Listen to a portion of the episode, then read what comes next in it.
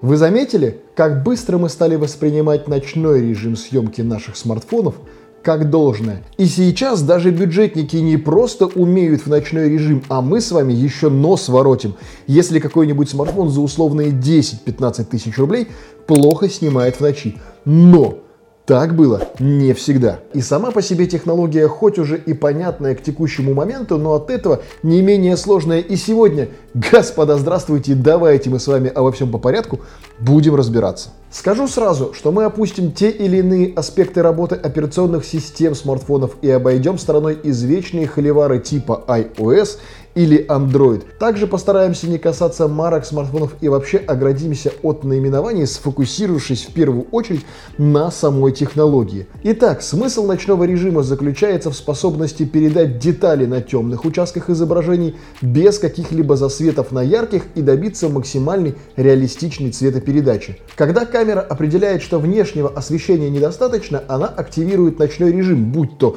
автоматически, будь то предлагая нам выбрать соответствующую настройку фотокамеры, это не столь важно в данном случае. Важнее тут сам переход в такой режим, и в нем камера делает серию из нескольких снимков с разной экспозицией. Ну, то есть делает максимально светлые снимки, выбеленные прямо да не могу, делает снимки с стандартной экспозицией и затемненные снимки, как правило, это 6-7 снимков.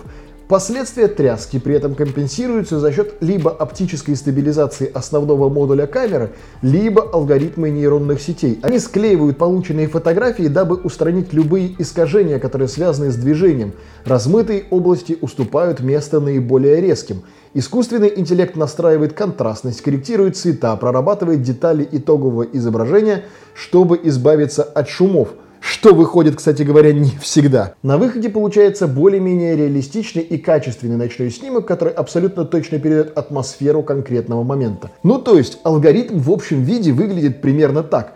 Определить степень освещенности. Если ее недостаточно, то произвести несколько снимков с различной выдержкой. На третьем этапе склеить алгоритмами все снимки в один, взяв от одних из них тени, от других светлые участки и получить нечто усредненное. Далее нужно отсечь все лишнее, и я сейчас в первую очередь про шумы, и здесь за работу уже берутся нейросети, которые определяют объекты в кадре. Есть полное ощущение, что про то, как определяются объекты камерой в кадре, есть смысл снимать отдельное видео, потому что по факту они понимают не только какими они должны быть, но и фактически дорисовывают их за нас. Это все замечательно и здорово, но встает закономерный вопрос. Что нужно сделать, чтобы получился хороший ночной снимок? Во-первых, как это ни странно, но найти источник света. Для идеального ночного снимка недостаточно просто включить ночной режим в камере. Самое главное условие любой съемки – это свет, поэтому в абсолютной темноте сделать кадр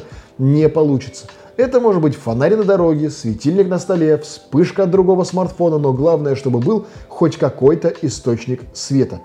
Вторым этапом, как ни странно, включите ночной режим. На большинстве смартфонов он включается автоматически. Тем не менее, нужно понимать, что на многих его все-таки нужно включать руками, в том числе на Samsung, которые, например, хоть и показывают вам распознаванием сцены ночь, но при этом, если вы в таком режиме сделаете фотографию, а потом переключитесь в режим именно непосредственно ночь и сделаете ночной снимок, то вы увидите глобальную разницу между этими снимками. Поэтому, если ваш смартфон автоматически не переходит конкретно в ночной режим, то нужно принудительно руками его включить. Далее имеет смысл выбирать съемку на самой качественной с точки зрения светочувствительности из объективов вашего смартфона. И здесь там на помощь приходит понятие диафрагмы.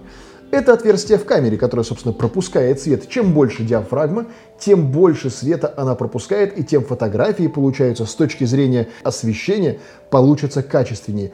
Размер диафрагмы можно найти в технических характеристиках вашего смартфона, и обычно этот размер колеблется между f1.5 до f2.4. И не вдаваясь сильно в технические подробности, для вас важно понимать лишь что, чем меньше цифра после буквы f, тем больше размер и тем больше света будет поступать в камеру. На некоторых смартфонах размер можно регулировать, есть смартфоны с изменяемой диафрагмой, но в общем случае это значение, как правило, неизменно и выбирать нужно максимально светочувствительный объектив. Не то чтобы по иронии судьбы, но, как правило, основной модуль вашего смартфона наиболее светочувствителен, хотя есть ряд смартфонов, в том числе, например, у того же Huawei, на которых сверхширокоугольный объектив более светочувствителен, чем основной модуль. И в таком случае выбирать имеет смысл сверхширик для ночной съемки. Снимки как минимум получатся более красочными и яркими. Четвертое. Имеет смысл увеличивать выдержку вручную, ну, по крайней мере, до каких-то, если и максимальных, то адекватных значений. Выдержка – это время, в течение которого свет действует на матрицу камеры. Оно измеряется, как правило, в секундах, и у обычных фотоаппаратов это время высчитывается от открытия затвора после нажатия на кнопку до его закрытия. В смартфонах же это фактически используется имитация выдержки. Для этого камера делает несколько снимков за определенное время и объединяет их в один.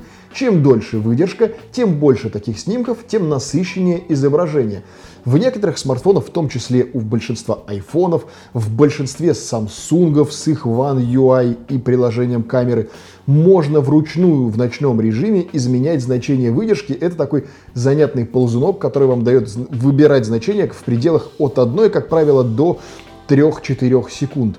И даже если ваш смартфон в автоматическом ночном режиме предлагает вам одну секунду выдержки, я бы выбирал, ну, скажем, три.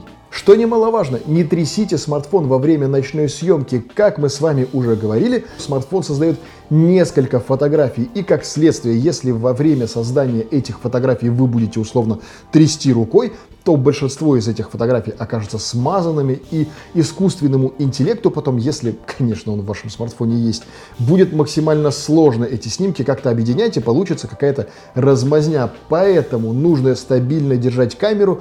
Если есть возможность, можно поставить ее на штатив. Если такой возможности нет, подойдет любая поверхность, условная скамейка, стол, стул, что-либо еще, как можно закрепить, в конце концов, опереться на плечо друга. Как это прекрасно звучит. Но тем не менее нужно выбирать максимально стабильную поверхность для съемки. Хоть это и казалось бы очевидно, но тем не менее нельзя не упомянуть отключение вспышки. Ее вообще не нужно использовать. Это абсолютная херота, которая засвечивает все, что попадает в объектив, оставляя большинство объектов на заднем плане темными. В общем, фотографии получаются не то чтобы неестественными, а максимально ущербными. Поэтому вспышку сразу вот по умолчанию в своей камере нужно отключать. Мне кажется, эта вещь вот реально очевидная для большинства, но тем не менее проговорить ее все-таки стоит. Ну и напоследок уже из художественного. Если смартфон плох в цветопередачу ночью, то ничего нам не мешает делать черно-белые снимки. Они не только антуражнее, но и выведут само фото на максимально другой качественно уровень. Это достаточно простые правила, которые позволят вам выжить в ночном режиме максимально возможное из камеры своего смартфона и не говорить потом о том, что что-то мой смартфон как-то плохо фотографирует. Потом берешь у этого человека смартфон из рук, начинаешь фотографировать, и он такой что так можно было? Самое важное, что нужно понимать про ночную съемку, она крайне завязана не на мегапикселе матрицы, как нам вещают. Типа тут их много, будет хорошо снимать. Скорее наоборот, важен размер матрицы и размер пикселя. Чем он больше, тем, что логично, пиксель сможет захватить в себя больше света. И при прочих равных, если, условно говоря, у нас есть два смартфона, у которого одинаковый размер матрицы, при этом, условно говоря, у одного 12 мегапикселей камера, у другого, скажем, 108. Совершенно очевидно, что эти 108 пикселей будут прекрасные и замечательные, но крайне мелкие, и им будет очень сложно в ночном режиме улавливать свет. Там, конечно, применяются отдельные технологии по объединению по 4 пикселя в один и прочие различные способы искусственным интеллектом вывести фотографии на другой уровень, но тем не менее честные 12 мегапикселей с хорошим размером того самого пикселя эту фотографию априори будут превосходить, ну просто потому что сам по себе пиксель больше, он больше света может себя вобрать и лучше передать нам картинку. Поэтому крайне важным, если не выводом всего видео, то по крайней мере, мыслью, которую я пытаюсь до вас донести, будет являться то, что, ну, во-первых, не стоит вестись на количество мегапикселей в вашей камере, и как тысячу раз я уже говорил, цифры – это не главное и важнее то, как ваш смартфон будет вести себя непосредственно в ваших руках. С поправкой на их кривизну, конечно, но тем не менее искусственный интеллект и постобработка, конечно же, могут вывести ту или иную фотографию на хороший уровень вне зависимости от того, насколько криво она была снята, но все-таки, руководствуясь теми или иными принципами и понимая механику и логику того, как работает ночной режим, можно свои фотографии, ну, хоть чуточку, но в качестве приподнять. Надеюсь, это видео было хоть чем-либо вам полезными. Делитесь своими ночными фотографиями в нашем прекрасном и невероятном телеграм-канале и чате, где, кстати говоря, подборки и ночных, и дневных, в общем-то, любых фотографий со всех смартфонов, которые на этом канале выходят, всегда публикуются в хорошем качестве, чтобы вы могли оценить их как вот некие, ну не то чтобы примеры работ, но, по крайней мере, на что-то могли опираться в том или ином качественном представлении о том или ином смартфоне. В общем, добро пожаловать туда, там с удовольствием обсудим и ваши работы в частности, и ночной режим фотографий. В общем, короче, надолго с вами не прощаемся, где-нибудь совершенно точно увидимся. Мы же в интернете. До скорых встреч. Пока.